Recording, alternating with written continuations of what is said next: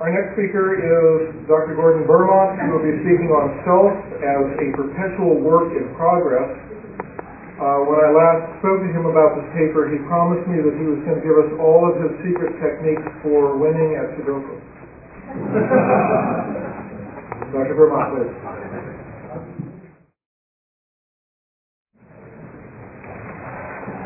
It's both uh, intimidating and inspiring follow Professor Suno Chen. Uh, the intimidation is obvious. Uh, it's amateur hour following Broadway. the, uh, the inspiration comes in part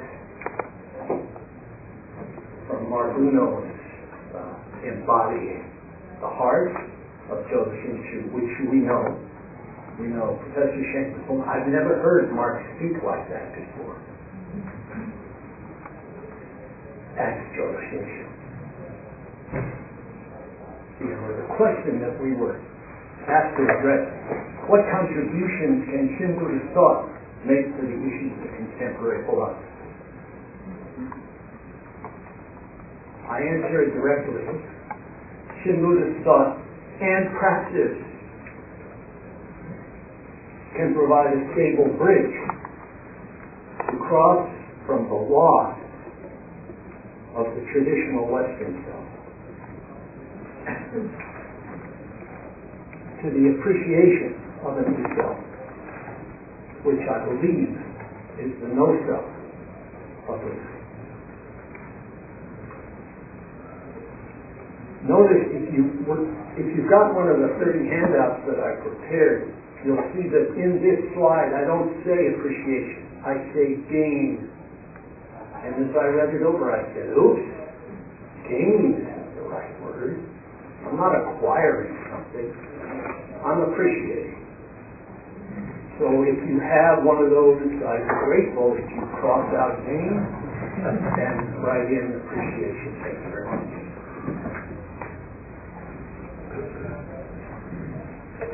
One of the things that I remind myself all the time is no one speaks to everyone. I think I may have a very limited audience. I love teaching undergraduates. I believe that undergraduates who expose themselves to the so-called Western canon and yet are people of faith that they can become frightened, threatened, and insecure. The Western canon, I believe, is falling apart in front of them and I believe that, like a bullet train heading toward Bodhgaya, we're moving toward an appreciation of the reality of Buddhism. And I believe that Shin Buddhism in particular can provide the kind of support for earnest seekers and searchers as they work their way through an ability to come deeply to grips with modern contemporary philosophy and what that implies. And as they are doing it, not become nihilistic, not become despairing, uh, not give up. So I don't know how many people here are in that boat, but it is people in that boat which I myself have been in for decades that I try to reach. I do believe that we are moving in the direction of a Buddhist worldview, specifically. No permanent or eternal self, no permanent or eternal entities of any kind, and interdependent causality. Contemporary philosophy is right in the middle of it. Why? Because contemporary philosophy is after centuries opening up to the reality of science. Modern philosophers, more than previous philosophers, are willing to grapple with the facts and not just with the abstractions of science.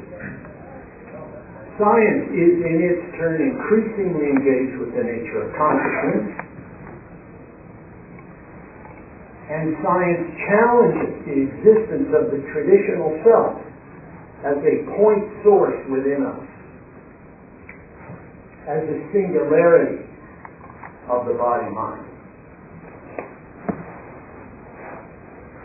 What that means is philosophers who are those who attempt to tangle with these ideas or untangle them are right in the midst of the effort to make sense of this. So in just that sense, it's the philosophical effort to uh, engage with modern worldview, which is driven by science in many ways, which constitutes a lot of contemporary philosophy. So that's the direct linkage uh, that brings us to this state. So who are we in this modern view? Well, according to the well-known gadfly Daniel Dennett, we are reflective, communicating animals. According to Owen Flanagan, another highly respected contemporary philosopher, we are all animal and the brain is our soul. This is not all such bad news. There are still persons, consciousness exists, love, friendship, and morality all remain. These views of people like Dennett and Flanagan are often associated, particularly in the case of Dennett, with kind of a strident militant atheism, or in the case of Flanagan, as we'll see later on, with kind of a quietism. He refers, he, Flanagan, in my view, as you'll see, kind of retreats into kind of a gauzy feel-good Buddhism uh, that I think doesn't engage his analytic self as well as he might uh, do it. I mean, Buddhism can withstand his analysis. We won't crumble if Owen Flanagan decides to get serious about Buddhism, which I don't think he quite has yet. But that's okay. His heart is still very much There are excellent scientists who reject this position, of whom my favorite is Francis Collins, the head of the Human Genome Project, who is a totally committed Christian and has no trouble finding his Christian faith while being one of the eminent biomedical scientists of the day. So we mustn't get smug in respect to science delivering some kind of knockout blow against traditional theism. That ain't going to happen, nor should it. We are all aware of the less persuasive theistic arguments that try to do a cop-out by engaging with notions of intelligence or creationism. These are, do not bring credit to their proponents. So we needn't worry too much about that approach, to trying to save uh, theism from the ravage of science. I refer here to returning to Flanagan later on. So who am I? Who is this self? I am conscious, I am embodied, and thank you so much, previous speakers, for enriching the sense of embodiment. Embodiment will now mean more to me than it has before because of its exposure in the previous two talks. I am social, and I change over time. These are four characteristics I think that are largely uncontroversial, although in contemporary philosophy nothing is uncontroversial because tenure arises out of controversy. so one must find something controversial, and the more apparently uncontroversial is the topic you can challenge, the quicker your path uh, to security is important. what is consciousness? Subjective quality, qualitative states of sentience or feeling or awareness. In the waking state, in the dreaming state, and importantly, consciousness, we kind of accepted now for at least a hundred and fifty years and not more, always about something.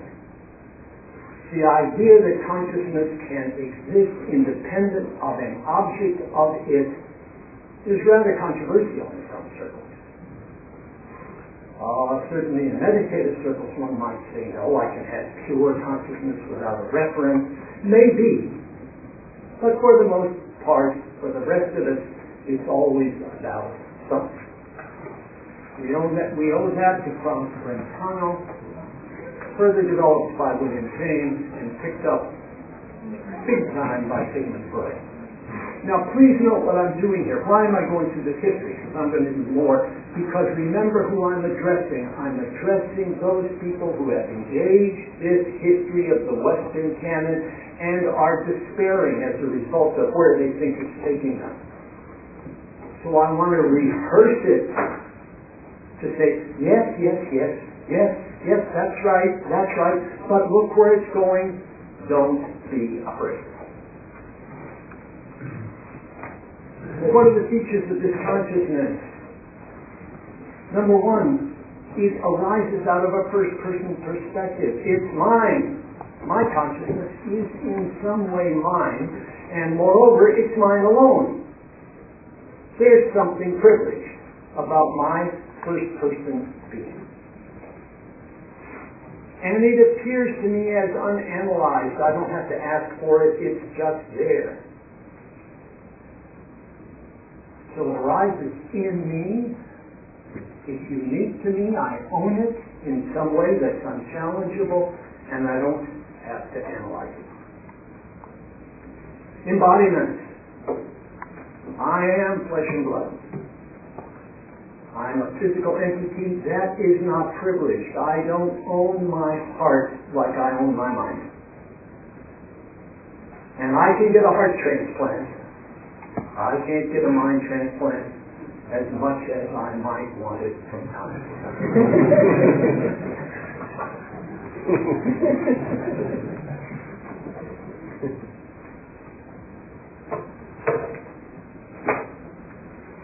this mind of mine is thoroughly, completely, and inescapably embodied. And it's embodied in two ways we pay a lot of attention to the brain, but a brain in a vat is not embodiment. We need the rest of our bodies as well.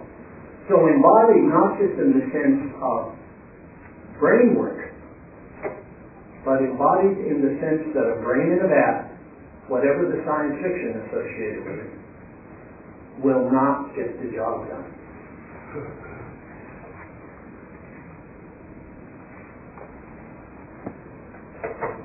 You are not a figment of my imagination. This is a classic trap of so-called solipsism. That if we take our mental life too seriously, we end up living all by ourselves.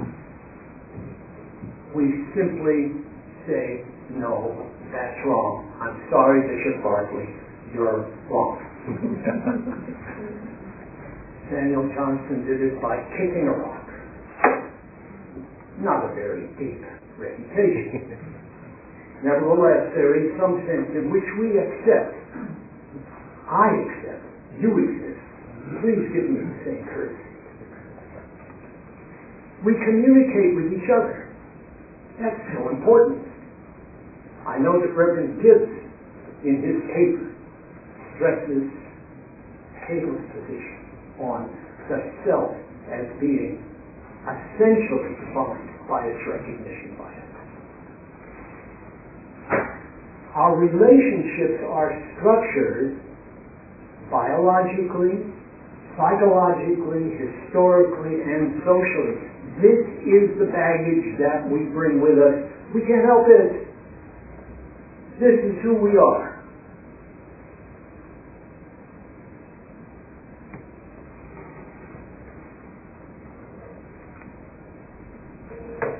Change is everywhere. Biology is all about change. Learning occurs. Memory is critically important. We underestimate the significance of our individual memories, perhaps, in structuring the nature of our lives. the codification of memory in its cultural artifacts creates, according to some people, a whole separate world, a third world, according to Karl Popper, of artifacts, where memory becomes stored and retrievable. Without culture, memory quickly will go. The notion of the self, which is what we're talking about, depends on all four of these characteristics of human life. And disagreements arise out of disagreements about one or more of these four characteristics. Consciousness, embodiment, sociality, and change. The first thing we have to admit is there is no unitary definition of self. Here's a list from an excellent book I recommended to you, Levin's Theories of the Self. A list of different ways in which the word is used. Soul, substrate, organizing activity, explanatory, hypothesis, mental structures, index terms of a narrative, an experience, the flow of experience, and a goal or norm as in self-realization. So, without a, without a subscript, self sub one, sub two, sub three, we could easily end up talking past each other. So before we engage in arguments about the self, it would be wise to be sure that the sense of self that we're using in our discussion agrees when we engage in the discussion. All of that said, it's important to remember that often these discussions are by, for, and about academics.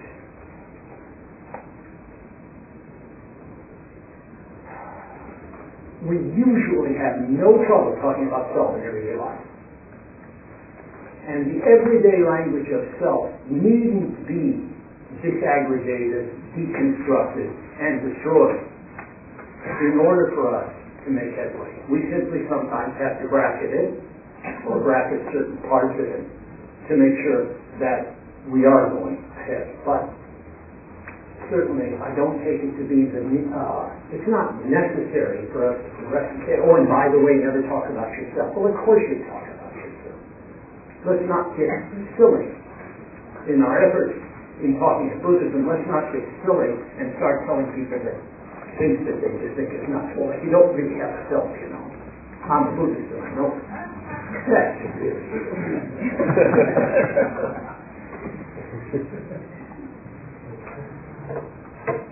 Two aspects of understanding the self that are so critically important is how and when did we begin to think of the self primarily in terms of our emotional lives as distinct from our intellectual lives? And second, what about the nature of the self in relation to the layers of our awareness or our consciousness? A lot of what's going on, a lot of where the trouble is, where the action is, where the anxiety arises, in respect to who am I, arises in respect to either my emotional life, some aspect of my emotional life, or that stuff may be going on that I'm not aware of, I'm not who I thought I was, I have these impulses, I don't know what to do with it, doctor. What can I do?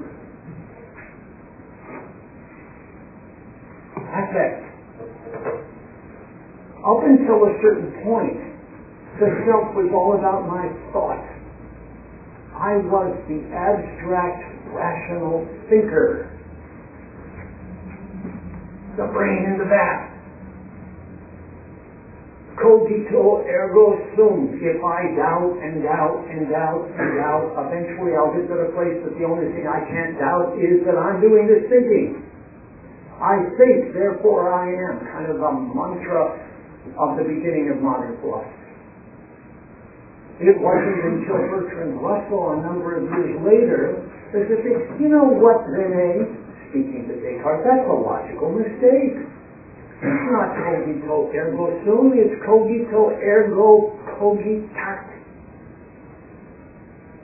I think, therefore there is thought. Not I think, therefore I am.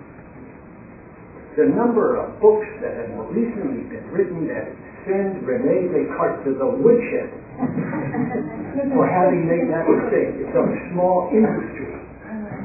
Descartes' error, Descartes' mistake, what was Descartes thinking? You know. But for Descartes, was he non-emotional about? Can you imagine locking yourself up and doubting systematically everything? You don't think that's emotional? Of course it's emotional. He wanted to get in touch with God. God came in through the pineal gland at the base of his brain back and forth through this little tiny gland in the base of the brain. and the reason he found it there was that one of the few spots in the brain that's not bilateral. God isn't going to come in two places. God's unitary. So where in the brain can you find places? There's only one. There are very few. And there's this little gland in the base of the brain called the pineal gland that's right in the midline. That's a good place for God to come in. So that's where he came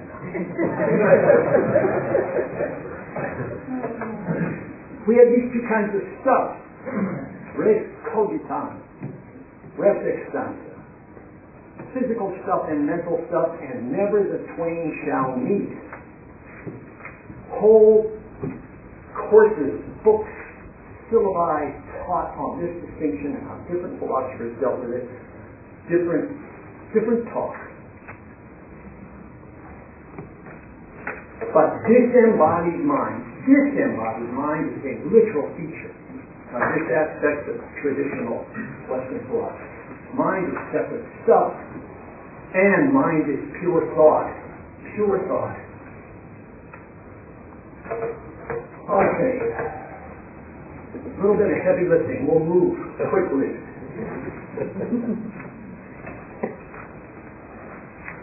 this notion of the self, of the cogito sum, some philosophers went on to say there has to be this enduring self, because if there isn't an enduring self, there can't be any container for a thought.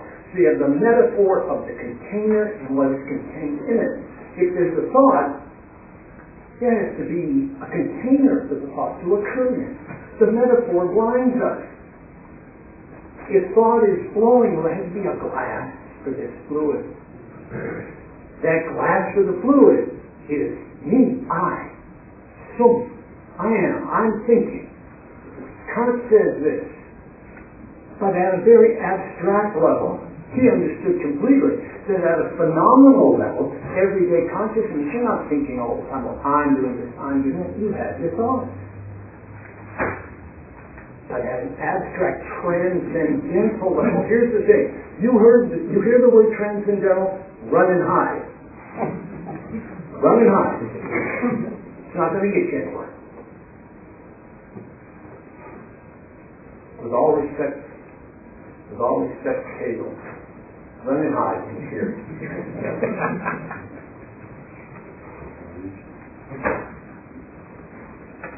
What Kant was responding to was the common sense, everyday empiricism of David Hume, the great Scottish philosopher. He said, "Well, you know, guys, when I sit and think, I don't find I don't find anything permanent here. It's just a stream." Kant said, "That assertion by Hume awoke me from my dogmatic slumber," and he woke up to save the self to save this transcendental self because he thought if we don't have it, we have no rationality.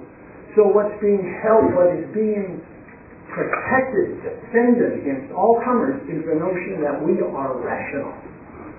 We have to be rational. Because if we're not rational, we're nothing. Whoa. That's some tough fortress to defend.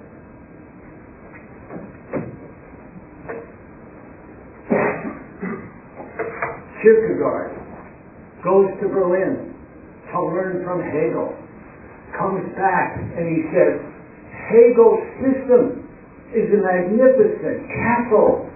But I don't live in the castle. I live in the privy. I live in the bathroom of Hegel's castle. Now, now we're getting close to each other, now we're opening the door to the reality of life. I live in the bathroom of this great edifice.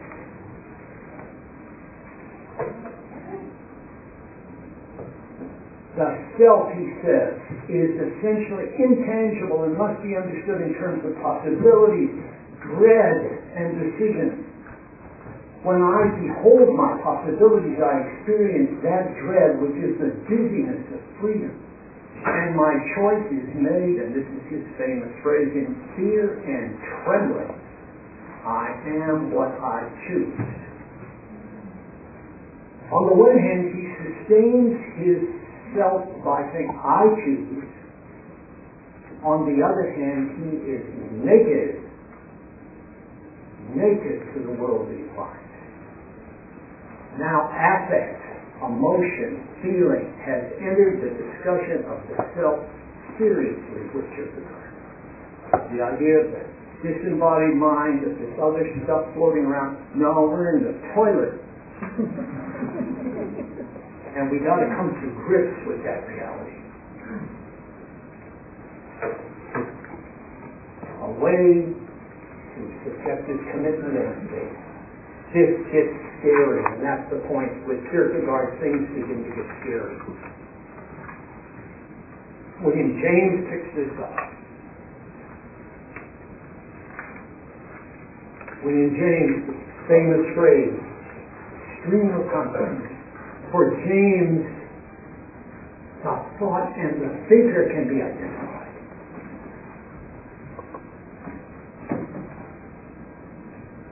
Here we have the identification of the divided self. Now this is the other part of it. The self as non-unitary, as divided, only parts of which we are immediately in touch with. But the king of this school Freud, contemporary of James, life has not been the same since Sigmund Freud. What happens after that in response, in antagonism, the, the, the amount of writing about the self explodes. It explodes beginning in the 20th century. A huge proliferation of views all of which go to one conclusion. The singular and unified self becomes harder and harder to support. Freud, Freud begins it. As psychiatry picks it up, the mind becomes embodied in the sense of pharmacologized and otherwise manipulable through surgery through drugs. So all of a sudden, who I am depends on what medicines I'm taking and whether or not I'm going to let that guy get into my head with his knife. If I've got epilepsy, it may be the best thing that ever happened to me.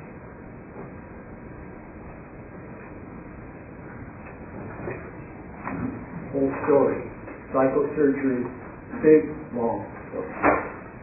Proliferation of youth Darwin, Darwin undercuts us, undercuts the notion of the self as a transcendental soul.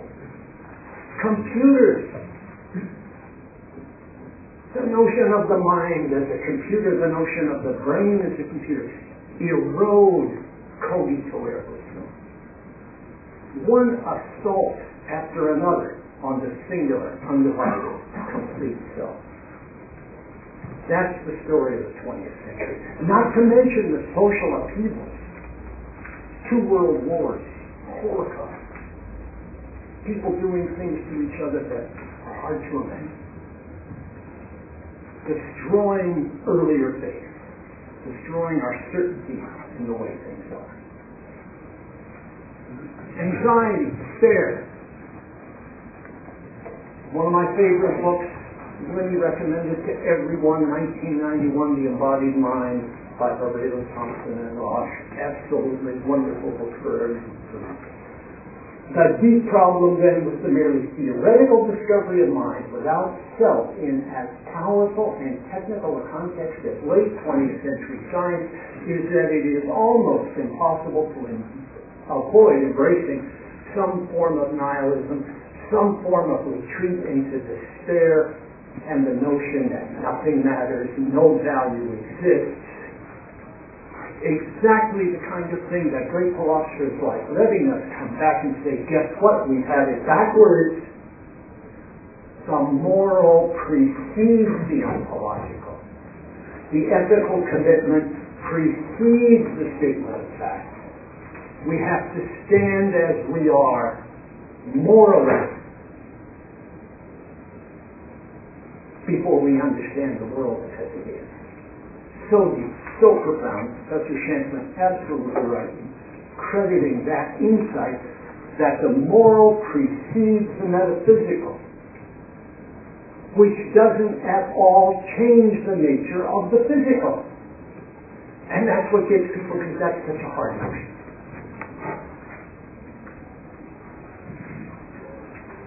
This is where contemporary philosophy now tries to bring this all together. Unsurprisingly, a number of authors turn to Buddhism at this point. The best because they happen to be three Buddhists, pretty superbly qualified people. Eleanor Rosch at Berkeley is one of the best going. The late Varela Thompson, The Embodied Mind. They understand, they get it, and they explain it to us. Mark Epstein, therapist, two books. Thoughts without a thinker. Whoa, Bye-bye Descartes. Psychotherapy without the self, brand new book. People beginning to get it. Epstein's a Buddhist practitioner. Vipassana training. Vipassana uh, tradition watching. This whole business, a lot of people get it by going sitting at the feet of the Dalai Lama. I, I'm beginning to get a little wondering what is it with the Dalai Lama? A sweet man, a sweet man, but that somehow these great scientists sit at his feet and come back and say, well, you know, as uh, as he said to me, it, it's really kind of weird. I mean, I, I think it deserves an independent analysis. The Dalai Lama is becoming kind of a, a beloved mascot of, uh, of, of a class of brain science. Uh, now here's here's uh, Flanagan. Now Flanagan, here I won't read this to you. The print is small. I mean, I apologize for that. But basically, he just said, "Boy, the Buddhists really got it, you know, and we screwed it up in the Western tradition, but the Buddhists have got it right." I don't think so in quite the way he says it he says the resources to see through the illusion of the permanent self traditionally avoided overreaching. Well, I just think that's going too far. You cannot read three sutras, I you pick them, and tell me that Buddhist authors have avoided overreaching. Oh, we got God. You know, people going to, you know, come in and so many heavens you can't count them. And more Buddhas than, you know, grain, you know, grains of sand in the river Ganges. It's a florid literature. It's a literature full of rhetorical overreaching. Say, well, we never take that seriously. Oh, really? you think those guys didn't mean it? I mean, that's like saying, look, nobody takes the Bible literally. Of course they do. I can't believe that no Buddhists take the sutras literally. So let's not you, enough with the no overreaching. The point is we have the same interpretive problems in Buddhism that exist in interpretive problems of any text. The good news and the bad news for us is it's text.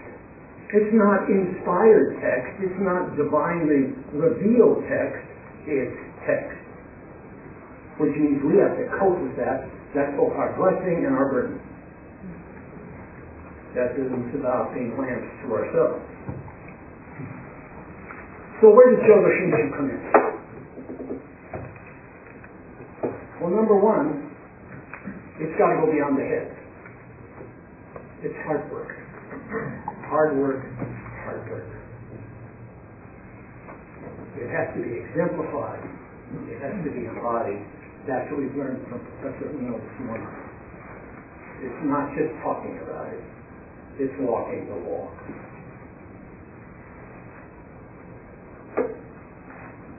We have to find a way of speaking that is not just the traditional hola, not just the traditional Dharma talk, nor is it the detailed hermeneutical or exegetical analysis of texts in foreign languages. Both of those are extremely important, but we need to find a mid-level of discourse that respects the intellectual tradition of the listener and draws the listener forward from where that listener is and says, right, Kant, okay, let's talk about Kant. Hegel, oh yeah. Let's do Hegel. Don't shy from it. Dive right into the middle of the Western canon and say, guess what, we're there. The bullet train is going to Bulgaria. And we're there.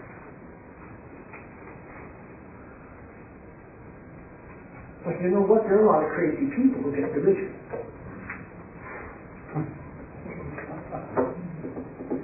General psychological health is the prerequisite of self, a sense, the right self, a sense of self-esteem is required before you can give it up. Otherwise, you know, you're like, ah, you know, just another kind of narcissist.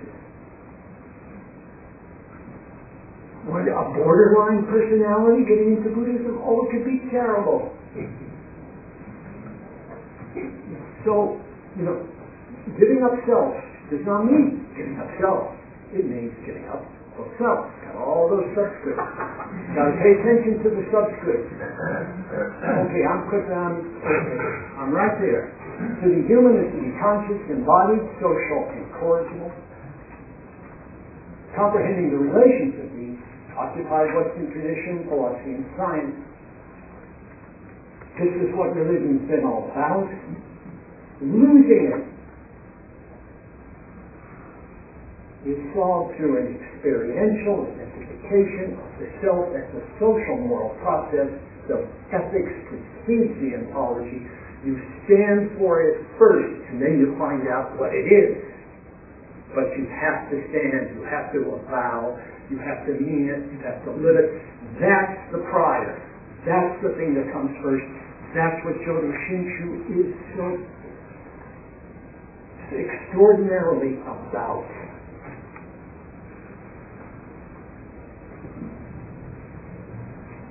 Change is everywhere.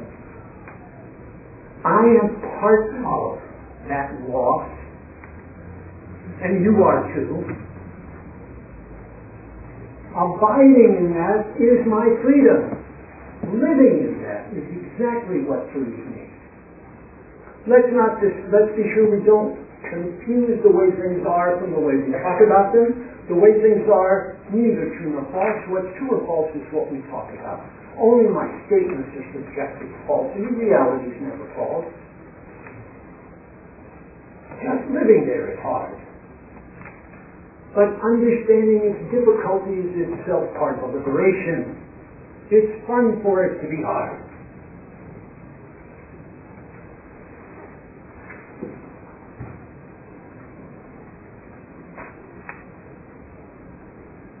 Just getting through it is through it. I'm always a work in progress. Till the day I die, and as Reverend Jumaka taught me several weeks ago, then I'll leave all the baggage at the door. Isn't that wonderful? So we're liberated from illusion, we're freed from ourselves, we remain body, conscious, social, and. Seems to me this is Shinran's message. Thanks, sir.